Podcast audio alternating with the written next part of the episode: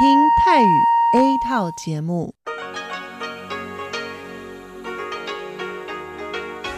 ที่นี่สถานีวิทยุเรดิโอไต้หวันอินเตอร์เนชันแนล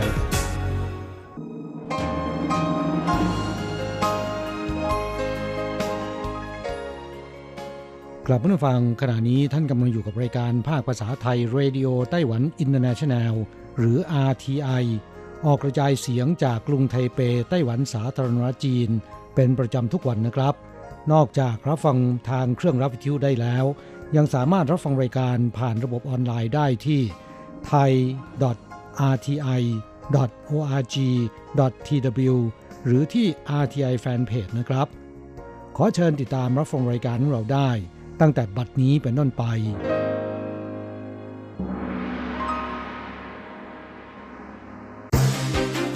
ลำดับแรก ขอเชิญติดตามรับฟัง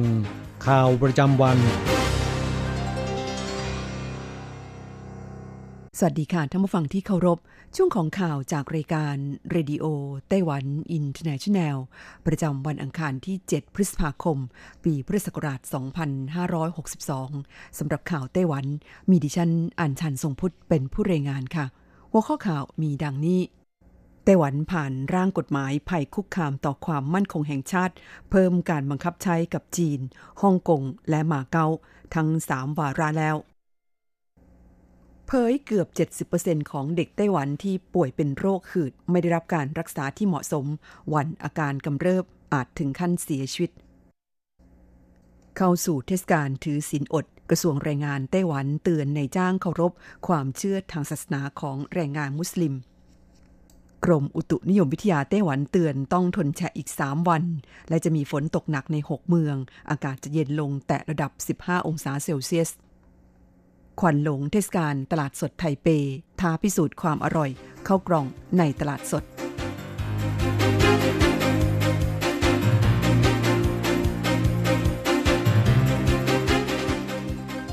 ต่อไปเป็นรายละเอียดของข่าวค่ะ มื่อวันที่ 7 พฤษภาคมนี้สภานิติบัญญัติไต้หวันสาธารณจีนได้ผ่านร่างกฎหมายอาญา ฉบับแก้ไขทั้ง 3 วาระแล้ว โดยร่างกฎหมายฉบับใหม่นี้มีการแก้ไขมาตราที่เกี่ยวกับภัยคุกคามต่อความมั่นคงแห่งชาติ โดยระบุชัดเจนว่าศัตรูต่างชาติที่เป็นภัยต่อความมั่นคงแห่งชาตินั้น ยังหมายรวมถึงจีนฮ่องกงและมาเก๊าด้วย จากเดิมที่กฎหมายไต้หวันระบุว่า เขตพื้นที่ภายใต้การปกครองของสาธารณรัฐประชาชนจีน คือเขตพื้นที่จีนแผ่นใหญ่ ไม่อยู่ในขอบข่ายการบังคับใช้ประมวลกฎหมายอาญาทำให้กลายเป็นช่องโหว่ด้านความมั่นคงแห่งชาติ ในอนาคตสามารถใช้กฎหมายอาญาฉบับใหม่นี้ มาดำเนินคดีกับสายลับจีนคอมมิวนิสต์ได้ นอกจากนี้ผู้ที่ลงนามในข้อตกลงใด ๆ กับต่างชาติ โดยไม่ได้รับมอบอำนาจจากรัฐบาล และก่อให้เกิดความเสียหายต่อประเทศชาติ มีโทษจำคุกตั้งแต่ 7 ปีขึ้นไป หรือจำคุกตลอดชีวิต จากเดิมที่มีโทษปรับ 2 0 0 0 0 0ถึง 2 ล้านเหรียญไต้หวัน กรณีที่สร้างความเสียหายรุนแรงนั้น มีโทษจำคุก 5 ปีขึ้นไป หรือปรับไม่เกิน 5 0 0แสนเหรียญไต้หวันเท่านั้น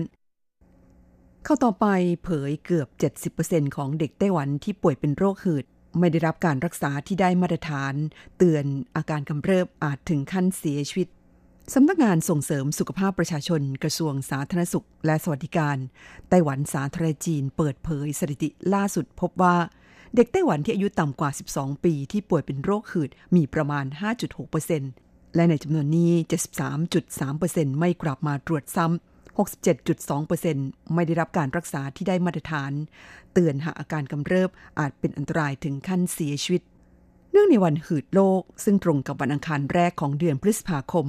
สำนักงานส่งเสริมสุขภาพประชาชนขานรับนโยบายประจำปี ขององค์กรโรคหืดโลกที่รณรงค์เรื่องการหยุดยั้งโรคหืด โดยได้เผยแพร่สถิติอัตราการป่วยเป็นโรคหืดของประชากรไต้หวัน พร้อมเตือนประชาชนที่ในครอบครัวมีผู้ป่วยโรคหืด ต้องหมั่นสังเกตและประเมินอาการผู้ป่วย ปฏิบัติตามคำแนะนำของแพทย์ ใช้ยาอย่างถูกต้องและควบคุมไม่ให้อาการกำเริบสำหรับสาเหตุของโรคหืดในเด็กนั้นเกิดจากไรฝุ่น ฝุ่นละออง เกสรดอกไม้ สภาพอากาศที่แปรปรวน ติดเชื้อไวรัส สูบบุหรี่มือสอง และมลพิษทางอากาศ เป็นต้น เข้าต่อไปเข้าสู่เทศกาลถือศีลอดกระทรวงแรงงานไต้หวันเตือนในจ้างเคารพความเชื่อทางศาสนาของแรงงานมุสลิม เทศกาลถือศีลอด หรือเดือนรอมฎอนของชาวมุสลิม เริ่มขึ้นแล้วตั้งแต่วันที่ 6 พฤษภาคมที่ผ่านมา ไปจนถึงวันที่ 4 มิถุนายน การถือศีลอดหมายถึงการตั้งใจประกอบศาสนกิจเพื่ออันเลาะด้วยการอดอาหาร งดเครื่องดื่ม อดการบริโภคทุกชนิด พร้อมทั้งงดเว้นจากการร่วมประเวณี จะต้องระมัดระวังตนเองไม่ให้ยุ่งเกี่ยวกับสิ่งต้องห้ามของศาสนา และการกระทำใด ๆ ที่ฝ่าฝืนคำสั่งของพระเจ้า โดยมีวัตถุประสงค์ เพื่อให้ผู้ถือศีลอดได้สัมผัส และรับรู้ถึงความยากลำบาก เรียนรู้ถึงอุปสรรคต่างๆ ในการดำเนินชีวิต เมื่อได้สัมผัสได้รับรู้ถึงความทุกข์ยากแล้ว จะส่งผลให้ผู้ถือศีลนนั้นรู้จักอดกลั้นอดทน ต่อทั้งความหิวโหย ความโกรธ และความปรารถนาแห่งอารมณ์ ซึ่งผลของความเพียรพยายามคือการพัฒนาตนเองไปในทางที่ดี จิตสงบไม่ฟุ้งซ่าน และพร้อมจะะเผชิญ ฝ่าฟันอุปสรรคต่างๆ นานา มุ่งสู่ความสำเร็จ และเนื่องจากไต้หวันมีแรงงานมุสลิมที่มาจากอินโดนีเซียมากกว่า 2.6 แสนคน โดยสถิติหน้าสิ้นเดือนตุลาคม ปี 2018 คือ 265,959 คน เมื่อวันที่ 6 พฤษภาคมกระทรวงแรงงานไต้หวันสาธารณจีนได้ออกแถลงการเตือนในจ้างที่ว่าจ้างแรงงานมุสลิม ควรเคารพ ความเชื่อทางศาสนาของแรงงานข้ามชาติเหล่านี้ พร้อมเรียกร้องให้เพิ่มความยืดหยุ่นในการทำงาน เอาใจใส่แรงงานของตน และอนุญาตให้แรงงานมุสลิมปฏิบัติตามหลักศาสนา ซึ่งจะช่วยเสริมสร้างความสัมพันธ์อันดี ระหว่างในจ้างกับลูกจ้างทำให้แรงงานข้ามชาติทำงานในไต้หวันได้อย่างสบายใจ และช่วยยกระดับประสิทธิภาพการทำงานของแรงงานข้ามชาติด้วย ข่าวต่อไปกรมอุตุนิยมวิทยาไต้หวันเตือนต้องทนแฉะอีก 3 วัน และจะมีฝนตกหนักใน 6 เมือง อากาศเย็นลงแต่ระดับ 15 องศาเซลเซียส กรมอุตุนิยมวิทยาไต้หวันรายงานสภาพอากาศประจำวันที่ 7 พฤษภาคมนี้ ระบุว่า อิทธิพลจากเมฆฝนที่เคลื่อนตัวมาจากทางทิศใต้ เข้าปกคลุมทั่วไต้หวันทำให้มีฝนตกในทุกพื้นที่ และกินเวลายาวนานยิ่งขึ้น พร้อมเตือน เขตภาคใต้อาทิ นครเกาสงผิงตง ไถตง นันโถ เจียอี้ และไถนาน จะมีฝนตกหนัก ขอให้ประชาชนระมัดระวัง นอกจากนี้ฝนที่ตกลงมาตั้งแต่วันจันทร์ทำให้อุณหภูมิทั่วไต้หวันลดลง โดยเช้าวันนี้คือเวลา 6นาฬิกาของวันที่ 7 พฤษภาคม อุณหภูมิต่ำสุดวัดได้ 15.2 องศาเซลเซียส ที่แหลมฟูกุ้ย นครนิวไทเป ส่วนที่เมืองอื่น อุณหภูมิต่ำสุดวัดได้ 18-20 องศาเซลเซียส อุณหภูมิสูงสุดเฉลี่ย 21-22 องศาเซลเซียส มีเพียงเขตภาคใต้จะอยู่ที่ประมาณ 26-27 องศาเซลเซียส กรมอุตุนิยมวิทยาพยากรณ์ว่าสภาพอากาศค่อนข้างเย็น ชื้นแฉะ และมีฝนตกตลอดวันเช่นนี้ จะลากยาวไปอีก 3 วัน จากนั้นในวันเสาร์นี้คือวันที่ 11 พฤษภาคม อากาศจึงจะเริ่มดีขึ้น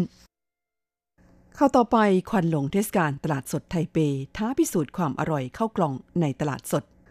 คุณรู้ไหมคะว่าข้าวกล่องสุดอร่อยในไทเปอยู่ที่ไหน เทศกาลตลาดสดไทเปปี 2019 ที่จัดขึ้นเมื่อช่วงกลางเดือนเมษายนที่ผ่านมา ภายใต้ธีม ท้าพิสูจน์ความอร่อยข้าวกล่องในตลาดสด โดยให้ร้านขายข้าวกล่องในตลาดสด ส่งข้าวกล่องสุดอร่อยเข้าร่วมการประกวด ผลปรากฏว่าข้าวกล่องจากร้านแผงลอยเสี่ยวผิง ในตลาดซื่อตรง ชนะใจคณะกรรมการตัดสิน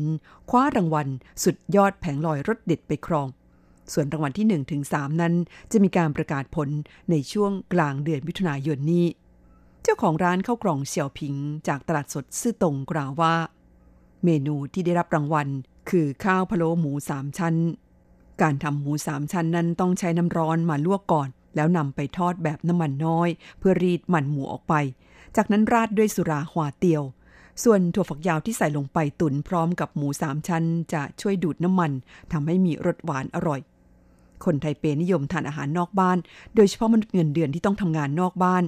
นอกจากตลาดซื่อตรงแล้วยังมีร้านข้าวกล่องจากตลาดอันตง ที่คว้าเหรียญรางวัลมาครองติดต่อกัน 2 ปี ก็เป็นหนึ่งใน 10 ร้านในตลาดสด ที่ปีนี้ส่งข้าวกล่องเข้าร่วมการประกวดด้วย คุณเฟยฉี นักชิมชื่อดัง หนึ่งในคณะกรรมการตัดสินกล่าวว่า ข้าวกล่องจากร้านเสี่ยวผิงที่ได้รางวัลสุดยอดแผงลอยรสเด็ดไปครองนั้น นอกจากเมนคอร์สคือพะโล้หมูสามชั้นที่สุดอร่อยแล้ว ผักที่นำมาใช้เป็นเครื่องเคียง อย่างเช่น ผัดมะเขือยาวแบบฮักกา ซึ่งโดยปกติแล้วจะใช้วิธีทอดก่อน แต่ร้านนี้กลับใช้วิธีทอดน้ำทำให้ไม่เลี่ยนและไม่มันเจ้าของรางวัลสุดยอดแผงลอยรสเด็ดประจำปี ยิ้มแก้มปริขณะที่รับรางวัล ส่วนรางวัลที่ 1-3 จะมีการประกาศผลในช่วงกลางเดือนมิถุนายน ใครว่าเข้ากล่องในตลาดสดไม่อร่อย ท้ายคุณไปพิสูจน์ความอร่อยกันได้เลยค่ะท่านผู้ฟังคะที่ท่านรับฟังจบลงไปแล้วนั้นเป็นช่วงของข่าวไต้หวันสำหรับวันนี้รายงานโดยดิฉันอัญชันทรงพุทธค่ะ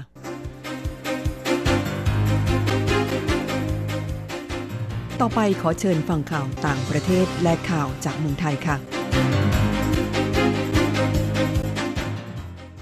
สวัสดีครับคุณผู้ฟังที่รักและเคารพทุกท่านครับสำหรับในช่วงของข่าวต่างประเทศและข่าวจากเมืองไทยในวันนี้นะครับ ก็มีผมกฤษณัยสายประพาสเป็นผู้รายงานครับ เรามาเริ่มต้นกันที่ฐานทัพรัสเซียในซีเรียนะครับ ถูกจรวดหลายสิบลูก โจมตีเมื่อวานนี้ แต่ระบบป้องกันทางอากาศนั้นสามารถสกัดได้หมด ก่อนจะส่งเครื่องบินรบโจมตีตอบโต้ครับ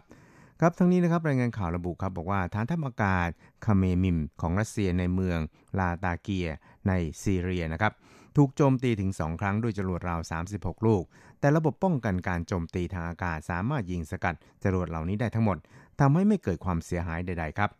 พลตรีวิกเตอร์คุปชิชินนะครับหัวหน้าศูนย์เพื่อความสมานฉันท์ของรัสเซียในซีเรียบอกว่าจรวดดังกล่าวนั้นถูกยิงมาจากเขตลดความรุนแรงในจังหวัดอิดลิบ ซึ่งถูกควบคุมโดยกลุ่มติดอาวุธฮายัตตารีอัลชาม หรือเดิมชื่อกลุ่มว่าอัลนุสราฟรอนโดยใช้โดรนนำวิถีจรวดที่ปล่อยจากเครื่องยิงจรวดหลายลำกล้องนะครับพลตรีคุปชิชินบอกอีกครับว่า หลังจากนั้นเนี่ยกองทัพรัสเซียก็ส่งเครื่องบินรบโจมตีจุดที่จรวดถูกยิงมา จนราบโดยได้รับความช่วยเหลือ จากกองทัพปืนใหญ่ของซีเรียด้วย ทั้งนี้การโจมตีฐานทัพอากาศคเมมิมนะครับเกิดขึ้นในวันเดียวกันกับที่กองทัพซีเรียเปิดฉากโจมตีครั้งใหญ่ที่สุดในรอบปี ใส่ที่มั่นขนาดใหญ่แห่งสุดท้ายของกลุ่มติดอาวุธ และสามารถยึดหมู่บ้านอัลบานีและใกล้เนินเขาออตมานทางตะวันตกเฉียงเหนือของจังหวัดฮามา ซึ่งเป็นจุดยุทธศาสตร์สำคัญคืนมาได้สำเร็จครับ อีกข่าวหนึ่งเราไปดูข่าวคราวจากเมืองไทยกันบ้างครับ ทางนายสรศักดิ์เพียรเวทนะครับเลขาธิการสภาผู้แทนราษฎรได้ระบุครับว่าสำนักงงานนั้นเตรียมพร้อมสถานที่รับรายงานตัว สมาชิกสภาผู้แทนราษฎรหรือสสแล้วครับ หลังจากที่คณะกรรมการการเลือกตั้ง หรือกกตประกาศรับรองความเป็นสสภายหลังการเลือกตั้ง โดยเตรียมพร้อมมาตั้งแต่วันที่ 7 พฤษภาคม เวลา 8.30 น แล้วนะครับ มื่อสสได้รับใบรับรอง ความเป็นสสจากกกต ก็สามารถยื่นรายงานตัวต่อสำนักงงานเลขาธิการ สภาผู้แทนราษฎรที่อาคารรัฐสภาแห่งใหม่ ย่านเกียรติกายชั้น 4 ฝั่งสำนักงานสภาผู้แทนราษฎรได้ทันทีครับสำหรับสสที่จะรายงานตัวครับก็ต้องเตรียมเอกสารประกอบการรายงานตัวครับ อย่างเช่นสำเนาบัตรประชาชน สำเนาทะเบียนบ้าน สำเนาทะเบียนสมรส สำเนาเอกสารของคู่สมรสและรูปถ่ายด้วย เมื่อมีสสมารายงานวันต่อวันทางสำนักงานก็จะแจ้งยอดไปยังสำนักงานเลขาธิการคณะรัฐมนตรีหรือสอรคให้รับทราบ เมื่อมียอดรายงานตัวสสครบ 95%แล้ว กระบวนการต่อไปก็คือ ทางสอรคนั้นจะนำความกราบทูล เพื่อออกพระราชกิจสิริกาเปิดประชุมสภาผู้แทนราษฎรนัดแรก และกำหนดวันเพื่อให้มีงานรัฐพิธี เปิดประชุม จากนั้นสำนักงานก็จะแจ้งไปยังสมาชิก ให้เตรียมพร้อม เพื่อเข้าร่วมรัฐพิธีนะครับ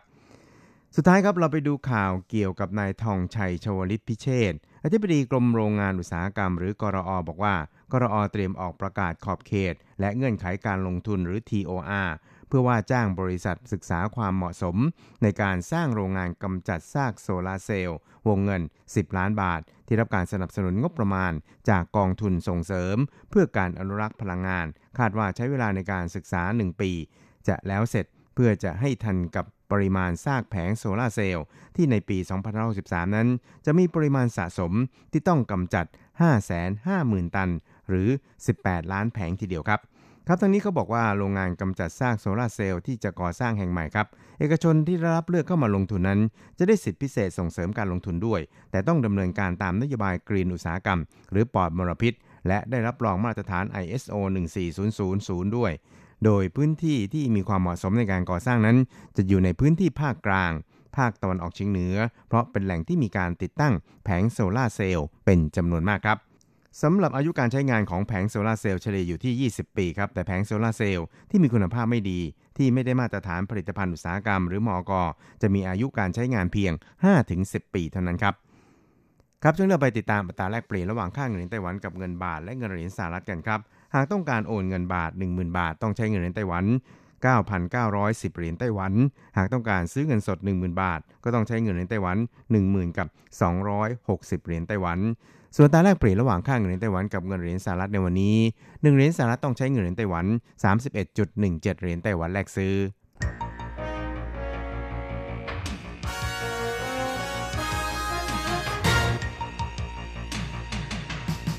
วิทยาการที่ ก้าวหน้า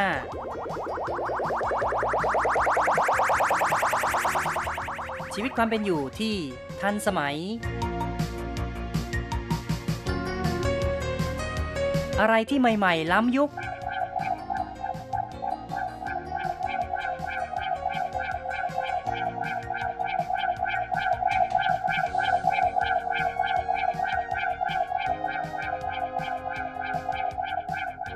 เชิญติดตามในไต้หวันไฮเทค ดำเนินรายการโดย แสงชัย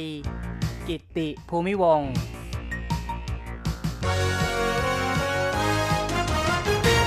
คุณผู้ฟังที่รักครับ พบกันอีกแล้วในไต้หวันไฮเทค ในครั้งนี้เราจะคุยกันในหัวข้อ ไต้หวันวิจัยพัฒนาวัสดุเปลี่ยนสี จากโปร่งใสกลายเป็นสีดำในช่วงกลางเดือนเมษายนที่ผ่านมานะครับ ก็มีข่าวความก้าวหน้าทางด้านเทคโนโลยีของไต้หวันที่น่าสนใจ นั่นก็คือว่าศาสตราจารย์เลี่ยวเต๋อจังของมหาวิทยาลัยวิทยาศาสตร์และเทคโนโลยีไต้หวัน หรือว่า NTUST นะครับ พร้อมทั้งทีมวิจัยนั้นได้ทำการออกแบบโครงสร้างโมเลกุลพิเศษ ประดิษฐ์เป็นวัสดุที่ประกอบด้วยโมเลกุลระดับสูง สามารถเปลี่ยนสีได้ โดยใช้เทคโนโลยีอิเล็กโทรโครมิซิสนะครับ ซึ่งสามารถเปลี่ยนสภาพวัสดุจากความโปร่งใส ให้กลายเป็นสีดำได้ จึงสามารถนำไปต่อยอดไปพัฒนาเป็นหน้าต่างอัจฉริยะ แว่นตาเปลี่ยนสีเป็นต้น ผลสำเร็จดังกล่าวนั้นก็มีการตีพิมพ์ในนิตยสาร Nature Communication ซึ่งเป็นที่สนใจจากทั่วโลกอย่างมาก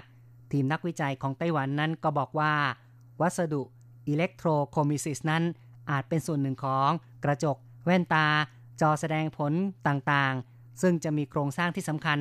ทำให้เปลี่ยนสีได้ ภายใต้แรงดันไฟฟ้าต่ำและที่ผ่านมานั้น นักวิทยาศาสตร์ก็มีการพัฒนาวัสดุอิเล็กโทรโคมิซิสนะครับ แต่ว่ายังไม่สามารถทำให้วัสดุที่โปร่งใสนั้นกลายเป็นสีดำสนิทได้ แต่ว่าผลวิจัยในครั้งนี้ ทีมวิจัยเนี่ยก็สามารถพัฒนาได้สำเร็จแล้ว ส่งผลให้การประยุกต์ใช้วัสดุนั้นจะมีประสิทธิภาพไร้ขีดจำกัด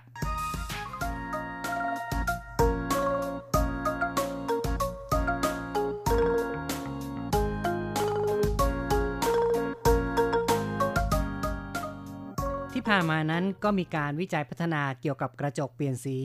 โดยสถาบันต่างๆ ทั่วโลกเหมือนกันนะครับ ซึ่งก็เคยมีปรากฏว่าทาง MIT หรือว่า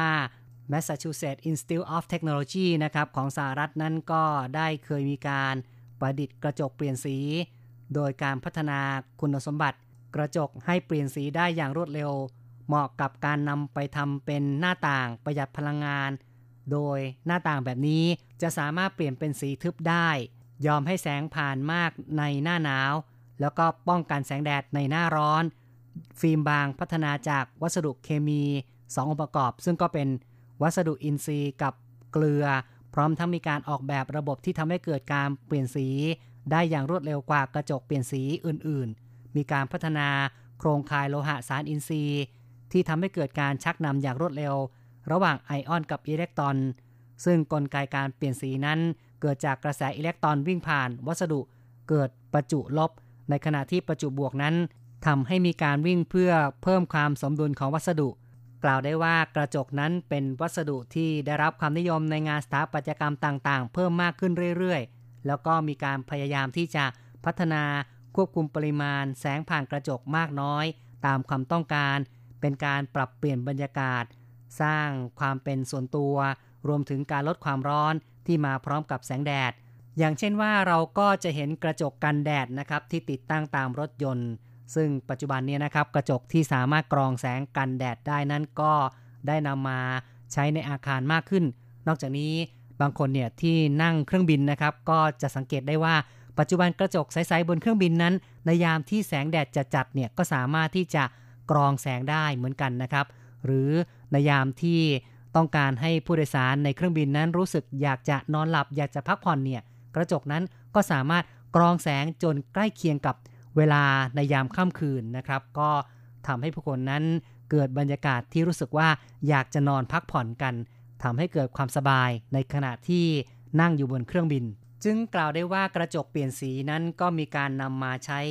ในเชิงพาณิชย์นะครับ มีการผลิตออกมา ใช้ในอุตสาหกรรมในธุรกิจต่างๆ อย่างมากมายแล้วด้วย ซึ่งการที่จะเปลี่ยนสีนั้นก็มีทั้งแบบที่อัตโนมัตินะครับ ก็คือว่า สามารถตั้งค่าได้อัตโนมัตินะครับ ตามสภาพแวดล้อม ซึ่งกระจกนั้นก็จะเป็นกระจกอัจฉริยะที่คอยตรวจดูปริมาณ ความเข้มข้นของแสง หรือว่าอุณหภูมิของสภาพแวดล้อมนะครับ ก็สามารถที่จะปรับสีกรองแสงได้แบบอัตโนมัติ หรืออีกแบบหนึ่งนั้นก็สามารถที่จะควบคุมด้วยมือได้เหมือนกันนะครับ คือว่าจะเป็นแบบออโต้หรือว่าเป็นแบบแมนนวลนั้นก็สามารถใช้ได้ทั้ง2ออย่าง กลไกของกระจก ปรับแสงแบบอัตโนมัตินั้นต้องบอกว่ามีความยอดเยี่ยมนะครับ เพราะสามารถที่จะตรวจจับได้ในยามที่มีแสงสาดส่องเข้ามาทีวีทำให้เรามองทีวีไม่ชัดเจน หรือตอนที่เราจะเปลี่ยนเสื้อผ้า จากกระจกใสๆเนี่ยก็สามารถกลายเป็นกระจกสีคล้ำเฉดสีเทาหรือสีดำนะครับ สามารถปรับด้วยมือนะครับที่แผงควบคุมติดผนัง ก็คือว่าใช้นิ้วของเรานั้นไปสัมผัสนะครับ ปรับที่แผงควบคุมได้ หรือว่าจะตั้งโปรแกรมอัตโนมัติตามสภาพอากาศ ตามช่วงเวลาของกลางวันกลางคืน หรือว่าตามตำแหน่งของดวงอาทิตย์ก็สามารถทำได้นะครับ นี่ก็เป็นสิ่งที่มีการผลิตออกมาใช้งานกันแล้ว กระจกปรับแสงที่ผลิตออกมานั้นก็ยังมีผู้ที่ทำให้เกิดความแตกต่างกันในแต่ละแผ่น เช่น กระจกทางฝั่งเหนือ จะปรับให้มืดเพื่อเพื่อนบ้านนั้น ไม่สามารถมองเข้ามานะครับ ก็คือว่าในจุดที่เราคิดว่าอาจจะมีเพื่อนบ้านที่ชอบ สอดรู้สอดเห็นมองเข้ามานั้น เราก็สามารถจะปรับแผ่นนั้นเนี่ยนะครับ ให้เกิดความมืดเกิดความทึบมากขึ้น ในขณะที่กระจกแผ่นที่เราต้องการชมวิวนั้นเราก็สามารถปรับให้โปร่งใสนะครับ สามารถที่จะชมวิวได้ ในตอนที่พระอาทิตย์โผล่ขึ้นมาหรือว่าในยามที่พระอาทิตย์ตกดินนะครับ ก็ทำให้เกิดบรรยากาศที่รู้สึกว่ามีความโรแมนติกสำหรับกระจกที่อยู่ในอาคารก็สามารถที่จะปรับเฉดสี สร้างบรรยากาศที่เหมาะสม อย่างเป็นห้องทำงาน ห้องประชุม หรือว่าห้องสร้างสรรค์เนี่ยนะครับ ก็สามารถที่จะเลือกเฉดสีได้ตามอารมณ์ความรู้สึก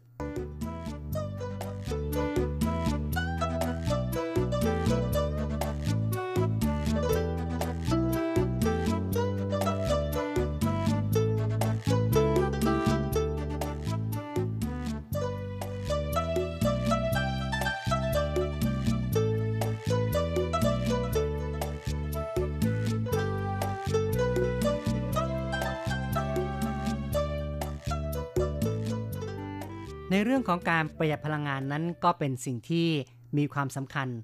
การเพิ่มประสิทธิภาพของพลังงานในอาคารนั้นถือว่า เป็นแนวทางสำคัญประการหนึ่งในการอนุรักษ์พลังงาน ในบางประเทศนี่นะครับจะต้องใช้พลังงานเพื่อการปรับความร้อนหรือว่าปรับอากาศในสัดส่วนที่สูงมาก เพราะฉะนั้นการใช้กระจกที่เพิ่มประสิทธิภาพพลังงานนั้น จึงเป็นเรื่องที่สำคัญ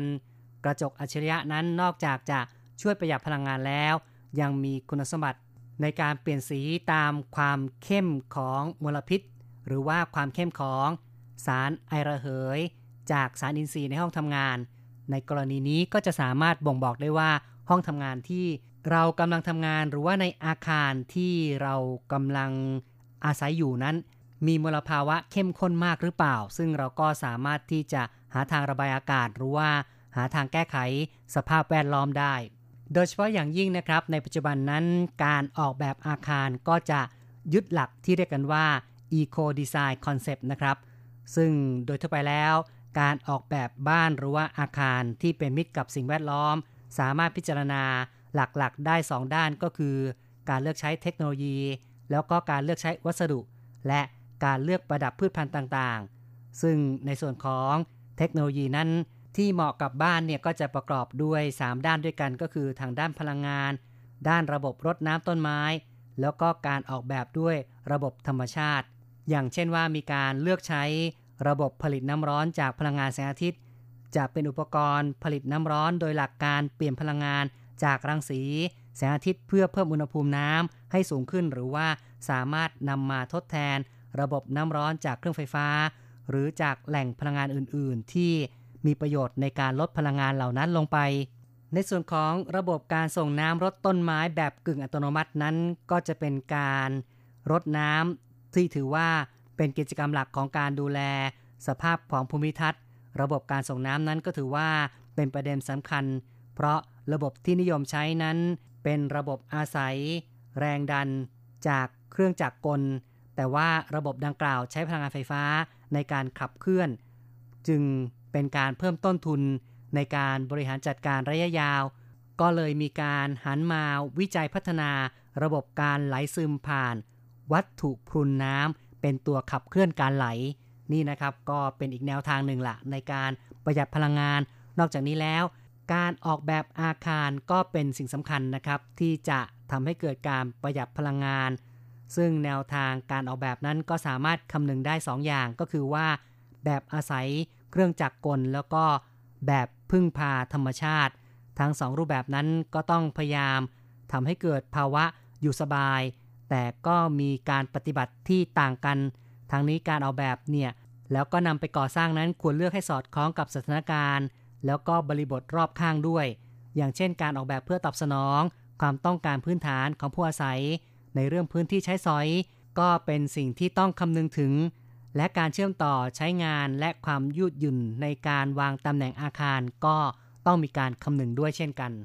การประหยัดพลังงานในอาคารประเด็นต่อไปนั้น ก็เกี่ยวข้องกับเรื่องของเทคโนโลยีการเลือกวัสดุแล้วก็พืชพันธุ์ ซึ่งจะเน้นวัสดุที่ไม่ใช่ส่วนของอาคารโดยตรง เน้นวัสดุส่วนของภูมิทัศน์ แล้วก็งานบริเวณอื่น ๆ อย่างเช่น ที่จอดรถ ทางเท้า ถนนเป็นต้น ทางนี้ทั้งนั้นก็มีวัตถุประสงค์เพื่อ ลดอัตราการไหลของน้ำผิวดินที่เกิดจากฝนตก เป็นการลดการสึกกร่อนของพื้นผิว แล้วก็เป็นการเพิ่มพื้นที่สีเขียว แต่ยังคงความแข็งแรงเอาไว้ ขณะที่การเลือกต้นไม้ที่เหมาะสมนั้นก็จะมีส่วนช่วยในการประหยัดค่าใช้จ่ายในการบำรุงดูแล และไม่เป็นการทำลายระบบนิเวศเดิมของพื้นที่ ซึ่งการออกแบบนั้นก็สามารถที่จะเลือกวัสดุเพื่อ ใช้งานในจุดต่างๆ ต่อไปนี้ก็คือว่าประการแรกนะครับ สามารถเลือกใช้บล็อกหญ้าในการปูจอดที่รถยนต์ทั้งนี้ทั้งนั้นที่จอดรถนั้นก็เป็นที่โล่ง ซึ่งปกติก็อยู่กลางแจ้ง เป็นที่รับน้ำฝนโดยตรง โดยทั่วไปนั้นที่จอดรถอาจจะเทคอนกรีต ปกติก็สามารถใช้งานได้ตามวัตถุประสงค์อยู่แล้ว แต่ปัญหาของลานคอนกรีตก็คือว่า สะท้อนความร้อนจากแสงอาทิตย์ไปยังพื้นที่รอบข้าง รวมทั้งเป็นการไม่สามารถหน่วงการไหลของน้ำได้ดีนะครับทำให้เกิดการไหลเร็วเกินไป จนเกิดความเสียหายหรือว่าความสึกก่อน แต่ถ้าหันมาใช้ glass block แทนนะครับ เพื่อให้หญ้าลดการสะท้อนแสงอาทิตย์ แล้วก็เพิ่มสัดส่วนของพื้นผิวในช่วงที่น้ำซึมผ่านได้ง่ายนั้น ก็จะเป็นการลดความร้อนแล้วก็ทำให้การสึกกร่อนนั้นลดลง การออกแบบอีกประการหนึ่งเกี่ยวกับการเลือกใช้พืชพันธุ์เนี่ยนะครับ ก็คือเรื่องของการใช้พืชท้องถิ่น การเลือกใช้พืชท้องถิ่นนั้นจะมีประโยชน์ในแง่ที่ว่า ลดปัญหาการบำรุงรักษา เนื่องจากว่าพืชท้องถิ่นเนี่ยจะทนทานต่อสภาพแวดล้อม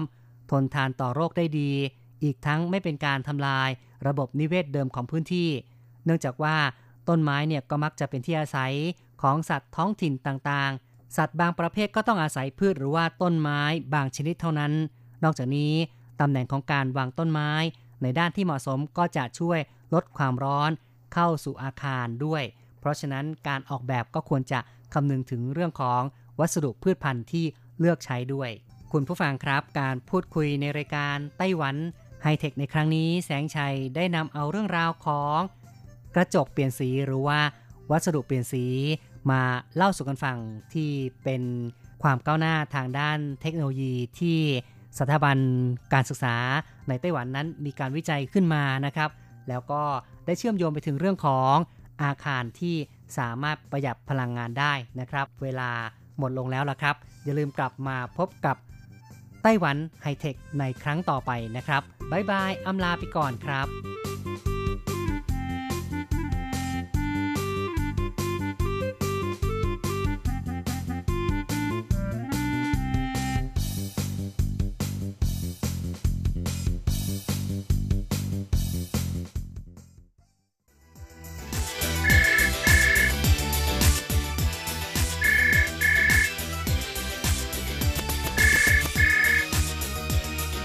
ที่นี่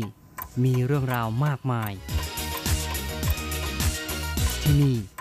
มีสิ่งที่น่าสนใจ เราเชื่อว่าที่นี่มีสิ่งที่คุณอยากรู้ อยากเห็น อยากสัมผัส ที่นี่ไต้หวัน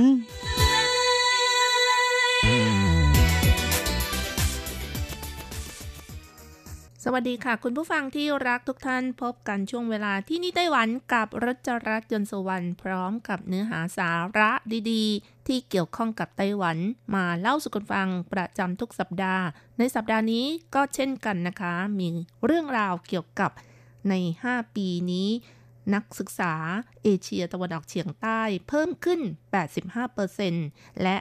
หลังจากที่เรียนจบในไต้หวันแล้วนะคะทำงานในไต้หวันผู้ประกอบการก็ต้อนรับเป็นอย่างดีเลยค่ะ เป็นที่ชื่นชอบมาก โดยไม่กี่ปีมานี้ นักเรียนชาวจีนพ้นทะเลจากเอเชียตะวันออกเฉียงใต้นะคะ เพิ่มมากขึ้นเป็นจำนวนมาก โดยมีนักเรียนชาวจีนพ้นทะเลจากอาเซียนจำนวน 16,000 กว่าคนในปี 2014 ค่ะจำนวนเพิ่มขึ้นเกินกว่า 30,000 คนในปี 2018 อัตราเพิ่มขึ้นสูงถึง 85%นะคะ ก็ทำให้ผู้ประกอบการในไต้หวันค่ะ เริ่มรับนิสิตจบใหม่จากเอเชียตะวันออกเฉียงใต้มากขึ้นด้วย ยกตัวอย่างนะคะ มหาวิทยาลัยเทคโนโลยีวินหลิน จัดบูธรับสมัครนิสิตจบใหม่เข้าทำงาน โดยมีบูธสำหรับ นิสิตของเอเชียตะวันออกเฉียงใต้โดยเฉพาะเลยค่ะ แสดงให้เห็นว่าไม่เพียงแต่มหาวิทยาลัยดัง ๆ อย่างเช่น มหาวิทยาลัย วิทยาศาสตร์ และเทคโนโลยีแห่งชาติไต้หวัน หรือว่าไถเคอร์ต้ามหาวิทยาลัยแห่งชาติไต้หวัน หรือว่าไถต้า รวมทั้งมหาวิทยาลัยเฉิงกง หรือว่าเฉิงต้าในไต้หวันนะคะ ที่รวมตัวกัน 3 มหาวิทยาลัยจัดงานรับสมัครนิสิต เอเชียตะวันออกเฉียงใต้ที่จบใหม่เข้าทำงานกับผู้ประกอบการของไต้หวันนะคะ ในช่วงเดือนมีนาคมที่ผ่านมาค่ะ สาเหตุเป็นเพราะว่าผู้ประกอบการของไต้หวันจำนวนไม่น้อยค่ะ มีโรงงานตั้งอยู่ในเอเชียตะวันออกเฉียงใต้อย่างเช่น ที่ประเทศมาเลเซีย เวียดนามไทยเป็นต้นค่ะ ก็มีคำถามนะคะว่าทำไมผู้ประกอบการ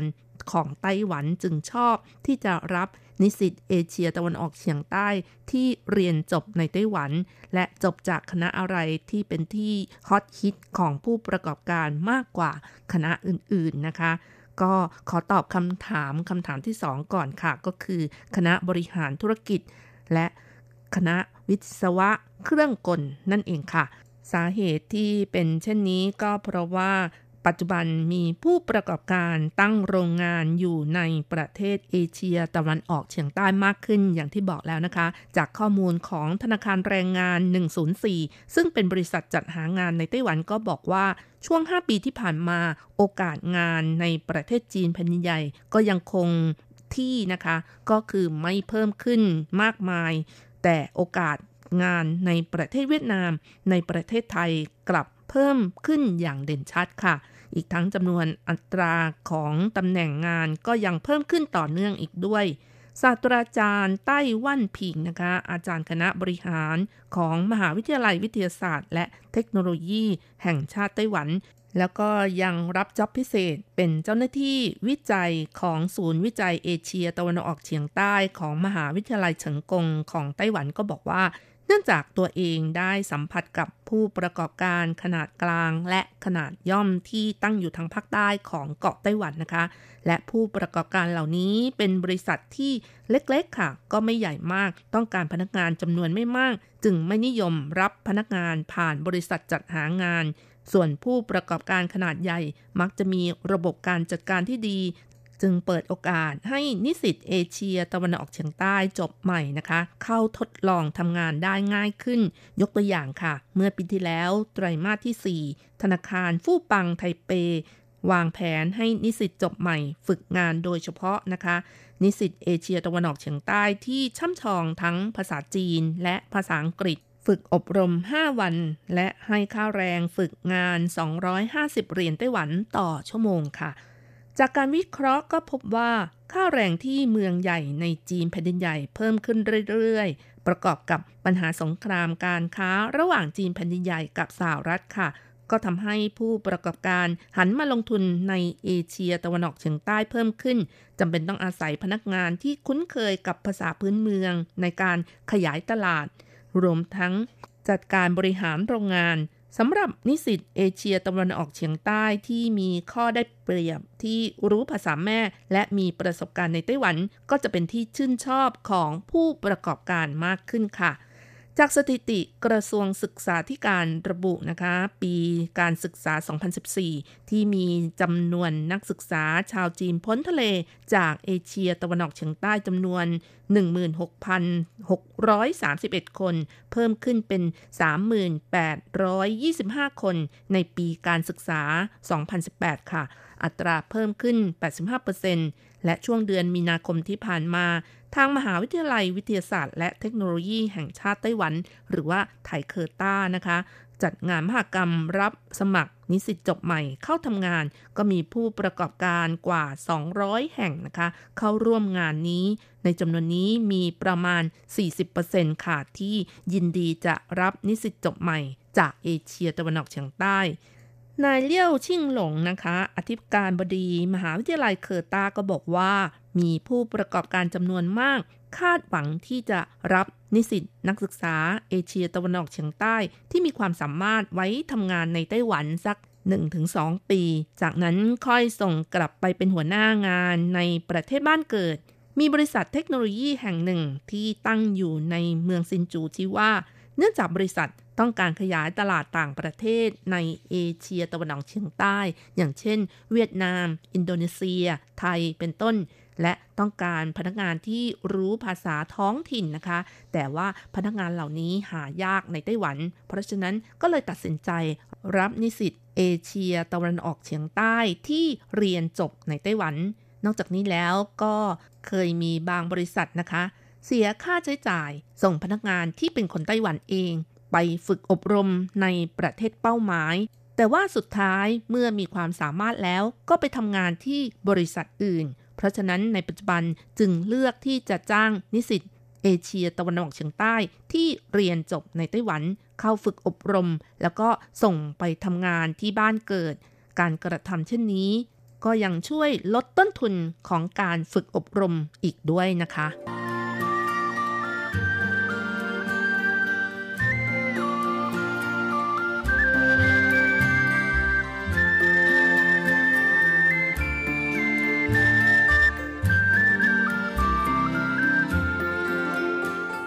คุณฝั่งคะสำหรับงานไวคอล่าแล้วนะคะ ต้องการผู้ที่มีความสามารถสูง และค่าตอบแทนเป็นเงินเดือนก็สูงด้วยค่ะ เนื่องจากต้องทำงานร่วมกับคนไต้หวันจำเป็นต้องมีความสามารถด้านภาษา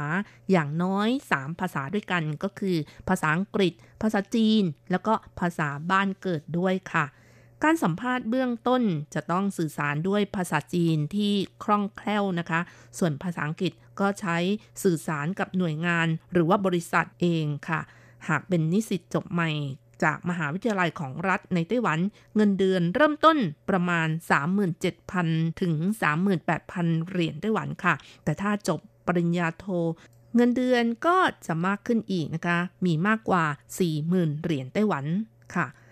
ศาสตราจารย์ไต้วันผิงนะคะ อาจารย์คณะบริหารของมหาวิทยาลัยวิทยาศาสตร์ และเทคโนโลยีแห่งชาติไต้หวันก็ชี้ว่า ความสามารถด้านภาษาจีน และประสบการณ์ทำงานในไต้หวันจะมีส่วนช่วยให้ได้รับเงินเดือนที่สูงขึ้น ศาสตราจารย์ไต้ก็ยังบอกอีกว่า มีนักศึกษาไทยคนหนึ่งเรียนจบในไต้หวันแล้วก็ทำงานต่อในไต้หวันค่ะ จากนั้นทางบริษัทก็ส่งตัวกลับไทย ปรากฏว่าเงินเดือนที่ได้รับนั้นเพิ่มขึ้นเป็นเท่าตัว นอกจากนี้ศาสตราจารย์ใต้ก็ยังยกตัวอย่าง นิสิตฟิลิปปินส์อีกสองคนนะคะ หลังจบใหม่เลือกที่จะทำงานในไต้หวัน โดยได้รับเงินเดือนไม่ถึง 40,000เหรียญไต้หวัน แต่สำหรับพวกเขาแล้วก็ถือว่าเงินเดือนสูงมากแล้ว อีกประการหนึ่งก็คือ สามารถสื่อสารด้วยภาษาอังกฤษด้วยค่ะ เพราะฉะนั้นก็บอกได้ว่าสามารถแข่งขันกับนักศึกษาในไต้หวันเองได้แน่นอนค่ะ กล่าวได้ว่าสิ่งแวดล้อมของงาน มีความเป็นนานาชาติมากขึ้น เป็นสิ่งที่หลีกเลี่ยงไม่ได้สำหรับในอนาคตค่ะ การเปิดโอกาสให้นักศึกษาต่างชาติเข้าศึกษาต่อในไต้หวันมากขึ้น ขณะเดียวกันก็เริ่มมีการกระชับความสัมพันธ์กับนักศึกษาในมหาวิทยาลัย จึงเป็นการสร้างโอกาสให้กับผู้ประกอบการในไต้หวันมากขึ้นอีกด้วย นอกจากนี้จากสถิติล่าสุดนะคะ ที่ทางกระทรวงศึกษาธิการไต้หวันประกาศเกี่ยวกับจำนวนนักศึกษาที่เดินทางเข้ามาศึกษาต่ออย่างไต้หวัน พบว่าตลอด 7 ปีที่ผ่านมา นักเรียนนักศึกษาชาวจีนพ้นทะเล มาเก๊าและฮ่องกง มีอัตราส่วนเพิ่มขึ้น 90%หรือประมาณ 28,805 คน อีกทั้งจำนวนนักศึกษาจากกลุ่มประเทศนโยบายมุ่งใต้ก็มีจำนวนเพิ่มขึ้นอย่างต่อเนื่องอีกด้วยค่ะ จากการเก็บรวบรวมสถิติของกระทรวงศึกษาธิการตั้งแต่ปี 2011 จนถึงปี 2018 นะคะ ก็พบว่าจำนวนนักศึกษา ชาวจีนพ้นทะเล มาเก๊าและฮ่องกงเพิ่มขึ้นจาก 13,646 คน เป็นจำนวน 28,805 คน คิดเป็นอัตราส่วนการเจริญเติบโตเพิ่มขึ้น 90%ค่ะ ซึ่งส่วนใหญ่แล้วก็จะเดินทางมาศึกษาต่อในสาขาวิชาเฉพาะทาง และระดับอุดมศึกษาขึ้นไป นับได้ว่าเป็นความสำเร็จของกระทรวงศึกษาธิการ ในการดำเนินมาตรการส่งเสริมให้ชาวจีนพ้นทะเลเข้ามาศึกษาต่อในไต้หวันนะคะ โดยปัจจัยสำคัญก็น่ามาจากช่วงไม่กี่ปีที่ผ่านมารัฐบาลมีการผ่อนปรนกฎระเบียบ เพิ่มเงินอุดหนุน เพิ่มทุนการศึกษา เปิดหลักสูตรพิเศษสำหรับชาวจีนพ้นทะเล และยังขยายโอกาสการหางานทำในไต้หวันให้กับนักศึกษาที่สำเร็จการศึกษาอีกด้วย ขณะที่นักศึกษาจากกลุ่มประเทศตามนโยบายมุ่งใต้ใหม่ ก็มีอัตราเพิ่มขึ้นอย่างต่อเนื่องเช่นกันค่ะ โดยนักศึกษาเวียดนามมีจำนวนเพิ่มขึ้นสูงสุด 1.5%ในปี 2011 เป็น 11.1%ในปี 2018 ค่ะ รองลงมาก็เป็นนิสิตจากอินโดนีเซีย 6.9%ในปี 2011 เพิ่มขึ้นเป็น 8.9%ในปี 2018 นะคะ ซึ่งก็จะเห็นได้ว่าอัตราการเติบโตของนิสิตจากกลุ่มประเทศ ตามนโยบายมุ่งใต้ในภาพรวมทั้งหมดเพิ่มขึ้น 52.9%ค่ะ ค่ะคุณผู้ฟังคะในช่วงท้ายก็อยากจะยกตัวอย่างอีกสักนิดนึงนะคะ เกี่ยวกับนักศึกษาเวียดนามเพิ่มขึ้น นะคะ ก็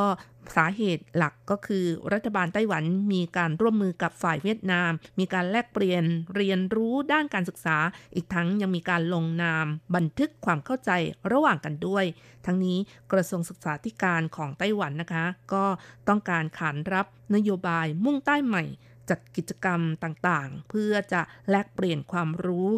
ระหว่างไต้หวันกับเวียดนามนั่นเองค่ะ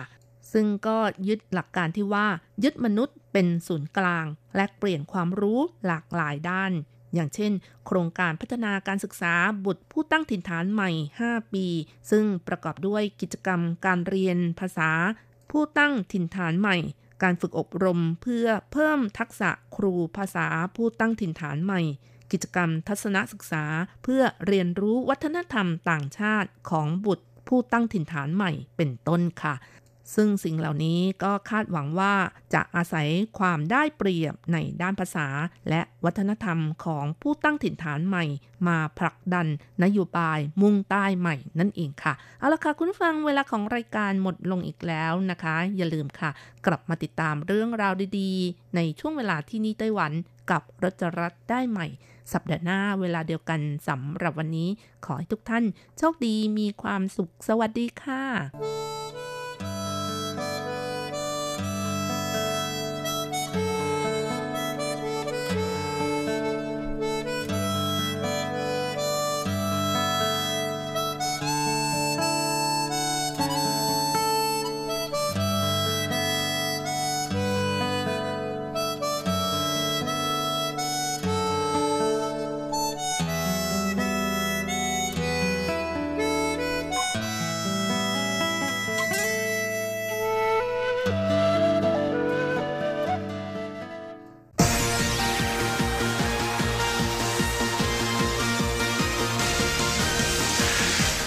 ที่เป็นข่าว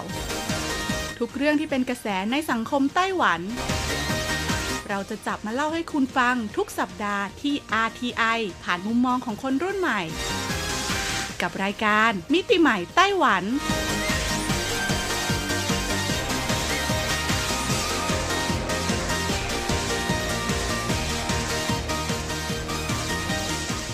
สวัสดีค่ะ คุณผู้ฟัง RTI ที่เคารพทุกท่านขอต้อนรับเข้าสู่รายการมิติใหม่ไต้หวันค่ะ รายการที่จะนำเสนอเรื่องราวดีๆ ที่เกิดขึ้นในไต้หวันผ่านมุมมองของคนรุ่นใหม่นะคะดำเนินรายการโดยดิฉันดีเจยุ้ยมณพรชัยวุฒิค่ะสำหรับเรื่องราวของเราในสัปดาห์นี้นะคะ บอกเลยว่าต่อยอดมาจากสัปดาห์ที่แล้วค่ะ คุณผู้ฟังหากใครจำได้นะคะ สัปดาห์ที่แล้วเนี่ยยุ้ยได้พูดถึงไต้หวันกับห้องสมุดค่ะ ซึ่งห้องสมุดที่ยุ้ยได้พูดถึงไปในสัปดาห์ที่แล้วนะคะเป็นห้องสมุดที่เรียกได้ว่ามีความเกี่ยวข้องกับคนที่ชื่นชอบการถ่ายภาพ เอาง่ายๆก็คือว่าห้องสมุดที่ยุ้ยได้พูดถึงไปเมื่อคราวที่แล้วเนี่ยมีชื่อว่า Lightboxค่ะคุณผู้ฟัง เป็นห้องสมุดเฉพาะทางนะคะ ซึ่งภายใน Lightbox เนี่ยเขาก็จะพูดถึงนะคะเรื่องราวข้อมูลค่ะ เกี่ยวกับการถ่ายภาพทั้งภาพนิ่ง และก็ภาพเคลื่อนไหวค่ะ ซึ่งหากใครนะคะมีความสนใจและก็รักนะคะในเรื่องราวเกี่ยวกับการถ่ายภาพเชื่อเลยละค่ะว่าถ้าคุณเดินทางไปห้องสมุดแห่งนี้แล้ว คุณจะได้อะไรที่มากกว่าความรู้เกี่ยวกับพื้นฐานของการถ่ายภาพอย่างแน่นอนเลยทีเดียวนะคะ ซึ่งสัปดาห์ที่แล้วนะคะก็ได้พูดถึงจุดเริ่มต้นค่ะของการสร้างห้องสมุดแห่งนี้ ไปจนกระทั่งถึงปัจจุบันนะคะ ห้องสมุดแห่งนี้เนี่ยได้เก็บรวบรวมข้อมูลด้านใด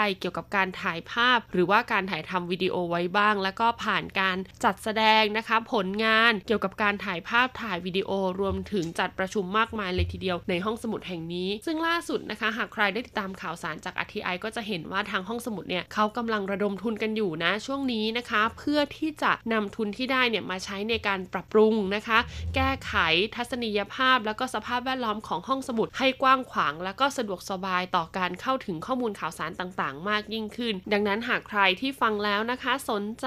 อยากจะร่วมเป็นส่วนหนึ่งของการพัฒนาห้องสมุดแห่งนี้ และตัวคุณเองเป็นคนรักการถ่ายภาพด้วย ที่สำคัญอาศัยอยู่ในไต้หวันก็สามารถคลิกเข้าไปที่เว็บไซต์ของเขาได้นะคะ www.lightbox.com ค่ะ ก็จะมีเรื่องราวเกี่ยวกับการรับบริจาคอยู่ตรงนั้นนะคะ สามารถบริจาคตรงไปยังห้องสมุดแห่งนี้ได้เลยนะ จริงๆ แล้วเนี่ยเขาจะไม่รับบริจาคกก็ได้นะคะ เขาอาจจะขอความร่วมมือไปยังหน่วยงานราชการต่างๆ ก็ได้ แต่เขามีความรู้สึกว่าหากมีคนรักการถ่ายภาพ สนใจอยากที่จะมีส่วนร่วม แล้วก็เปิดโอกาสให้พวกเขาได้เข้ามามีส่วนร่วมในการเห็นความก้าวหน้าของห้องสมุดแห่งนี้นะคะ ก็จะทำให้ห้อง้องสมุด Live Box ซึ่งเป็นห้องสมุดเฉพาะทางเพื่อการถ่ายภาพและวิดีโอแห่งนี้ สามารถคงอยู่ในไต้หวันต่อไปได้อย่างยั่งยืน เพราะความร่วมมือร่วมใจของคนไต้หวันนั่นเองล่ะค่ะ จบจากเรื่องราวของ Livebox แล้วนะคะ บอกเลยว่าวันนี้เรายังมีเรื่องราวของห้องสมุดอีกหนึ่งแห่งในไต้หวันมาบอกเล่าให้กันฟังค่ะ ซึ่งก็ต้องบอกเลยนะคะ ว่าห้องสมุดแห่งนี้มีความไม่ธรรมดาซ่อนอยู่อย่างแน่นอน จะตั้งอยู่ส่วนไหนของไต้หวันและไม่ธรรมดาอย่างไร ถ้าพร้อมแล้วเราไปฟังกันเลยค่ะ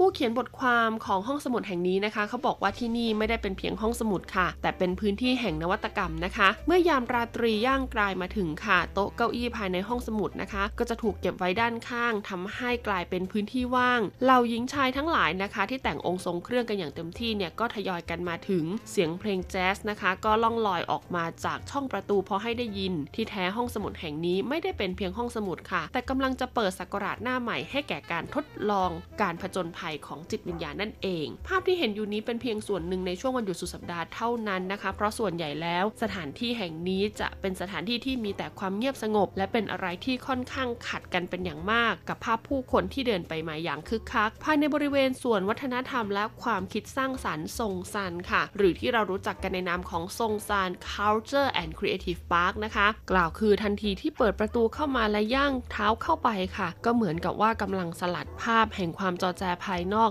ไว้เบื้องหลังอย่างสิ้นเชิง ระแนงบังตาที่หน้าต่างให้แสงอันละมุนตัดกับชั้นวางหนังสือที่ทำจากเหล็กสีดำที่ทั้งเย็นและแข็งนะคะ ปกนิตยสารมีแต่ความทันสมัย หากเหลือแต่เวลาของที่นี่ที่ผ่านไปอย่างเชื่องช้า นอกจากหนังสือเกี่ยวกับการออกแบบที่มีอยู่เต็มห้องแล้ว ยังมีพื้นที่ขนาด3คูณ3ตารางเมตรค่ะ ที่ผ่านการใช้งานมาหลากหลายรูปแบบ เป็นสถานที่จัดบรรยาย เป็นที่ขายของ เป็นที่แสดงดนตรี รวมไปจนถึงเป็นฟลอร์เต้นรำอีกด้วยเอาละค่ะ เรากลับมาโฟกัสกันที่เรื่องของเราดีกว่านะคะ นั่นก็คือหนังสือที่อยู่ในสถานที่แห่งนี้ค่ะ สถานที่แห่งนี้นะคะ เก็บรวบรวมหนังสือไว้มากกว่า 30,000 เล่มค่ะ ซึ่งเป็นหนังสือเกี่ยวกับการออกแบบทั้งในและต่างประเทศ ซึ่งครอบคลุมในเรื่องของกราฟิกดีไซน์ การออกแบบอุตสาหกรรม สถาปัตยกรรม แฟชั่น ศิลปะ และหัตถศิลป์ ซึ่งจะมีการตรวจสอบเป็นประจำทุกปี เพื่อปรับเปลี่ยนตามความเหมาะสม โดยในปีนี้ยังมีการเพิ่มเติมในส่วนของนิตยสารออกแบบแนวอิสระที่ไม่ใช่เชิงพาณิชย์จากทั้งในและต่างประเทศอีกด้วยสำหรับคำถามที่ว่าใช้หลักเกณฑ์อะไรในการเลือกหนังสือนะคะ คุณหลิวฟังค่ะบรรณารักษ์ษ์คนปัจจุบันเนี่ยชี้ว่านอกจากจะให้ความสนใจ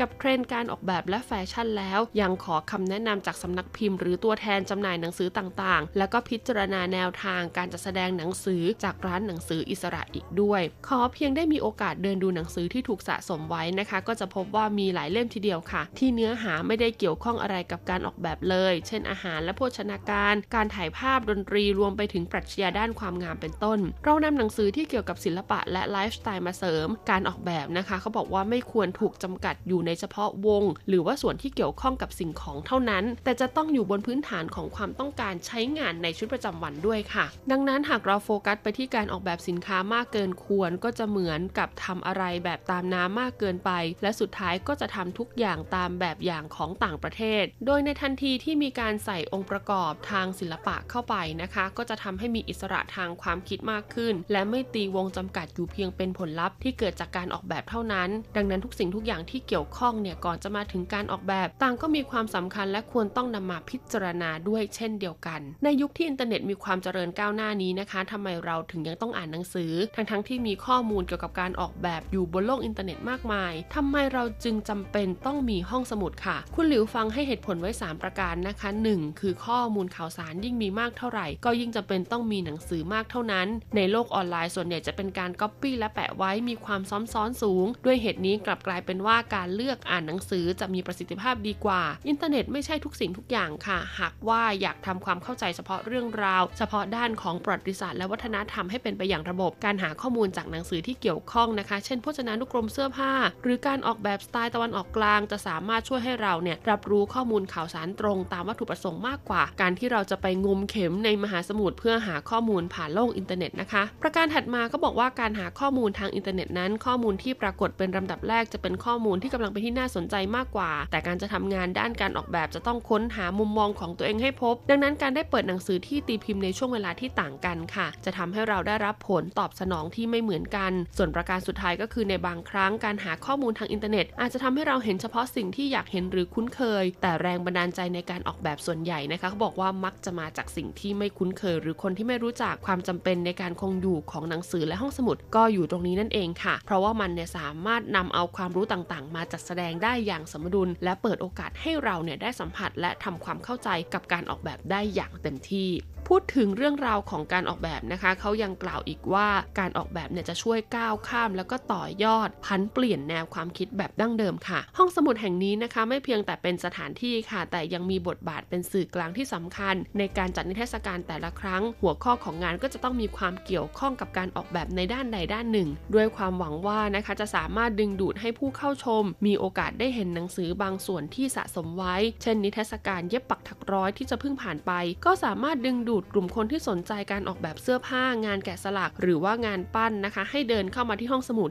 เพื่อหาความรู้จากหนังสือที่มีเนื้อหาซึ่งเกี่ยวข้องต่อเนื่องกัน ในการติดต่อเชิญให้นักออกแบบมาจัดนิทรรศการนั้นนะคะ ทางผู้บริหารห้องสมุดจะเน้นในส่วนของผลงานที่แปลกใหม่น่าสนใจ รวมถึงการขยายไอเดียที่ยังไม่สุกงอมเป็นหลัก เพราะที่นี่เป็นสถานที่อาจจะก่อให้เกิดความคิดสร้างสรรค์ได้ตลอดเวลา พวกเขากำลังพยายามจะเปลี่ยนทัศนคติของผู้คนที่มีต่อห้องสมุดแบบดั้งเดิมเสียใหม่ และเมื่อพิจารณาถึงการผนวกใช้งานแล้วนะคะ สถานที่ปัจจุบันของห้องสมุดแห่งนี้ที่ตั้งอยู่ภายในโรงงานยาสูบเก่าบนพื้นที่ชั้น 2 ของอาคารทางทิศเหนือ ซึ่งในเดือนกันยายนนะคะ ห้องสมุดเนี่ยจะถูกย้ายไปอยู่ชั้นล่าง ด้านข้างไถวันดีไซน์ฮอลผู้ชมที่เข้าชมพิพิธภัณฑ์การออกแบบเสร็จแล้ว ก็สามารถเข้าไปค้นหาข้อมูลของห้องสมุดแห่งนี้ได้ทันที ซึ่งเมื่อถึงตอนนั้นนะคะ ก็จะมีการตกแต่งพื้นที่ให้ต่างไปจากสไตล์แบบโรงงานที่เป็นอยู่ในปัจจุบัน ดังนั้นหากตอนนี้ใครอยากเห็นการเปลี่ยนแปลงของห้องสมุดแห่งนี้บอกเลยว่าสามารถเดินทางไปชมได้แล้วค่ะ ห้องสมุดแห่งนี้บริหารงานโดย Taiwan Design Center นะคะ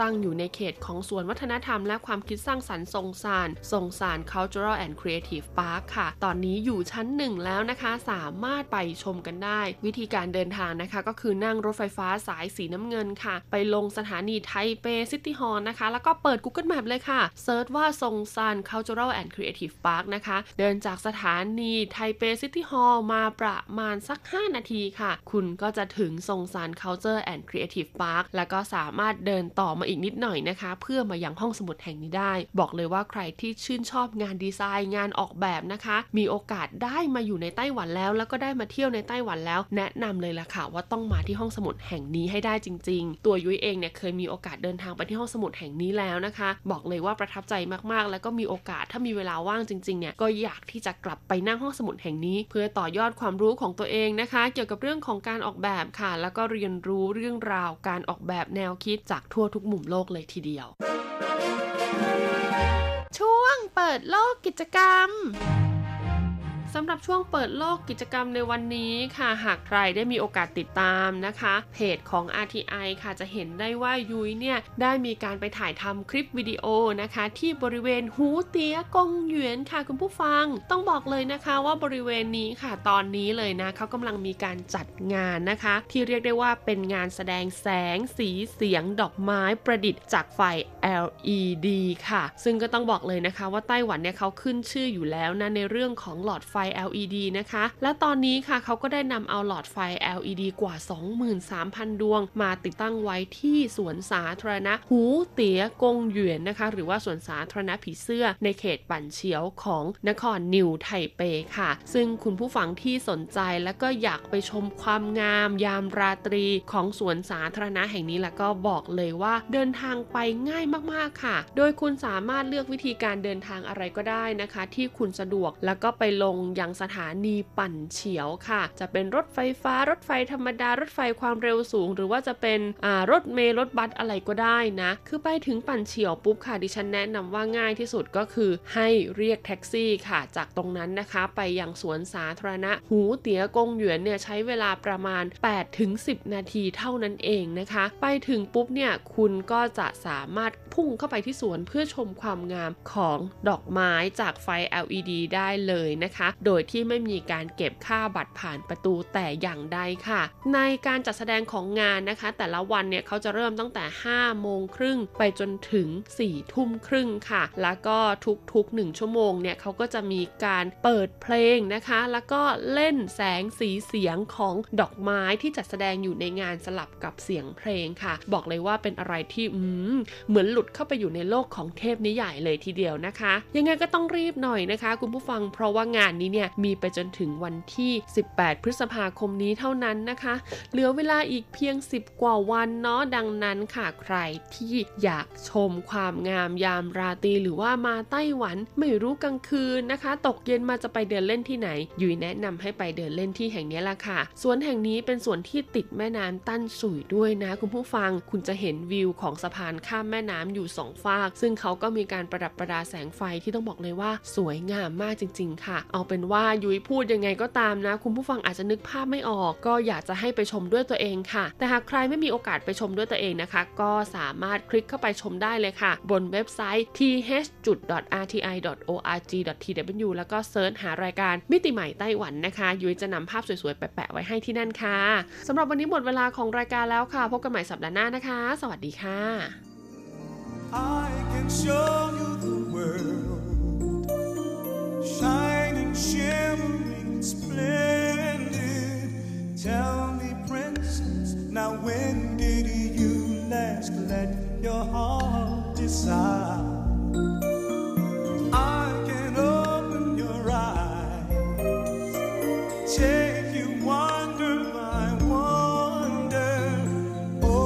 sideways and under on a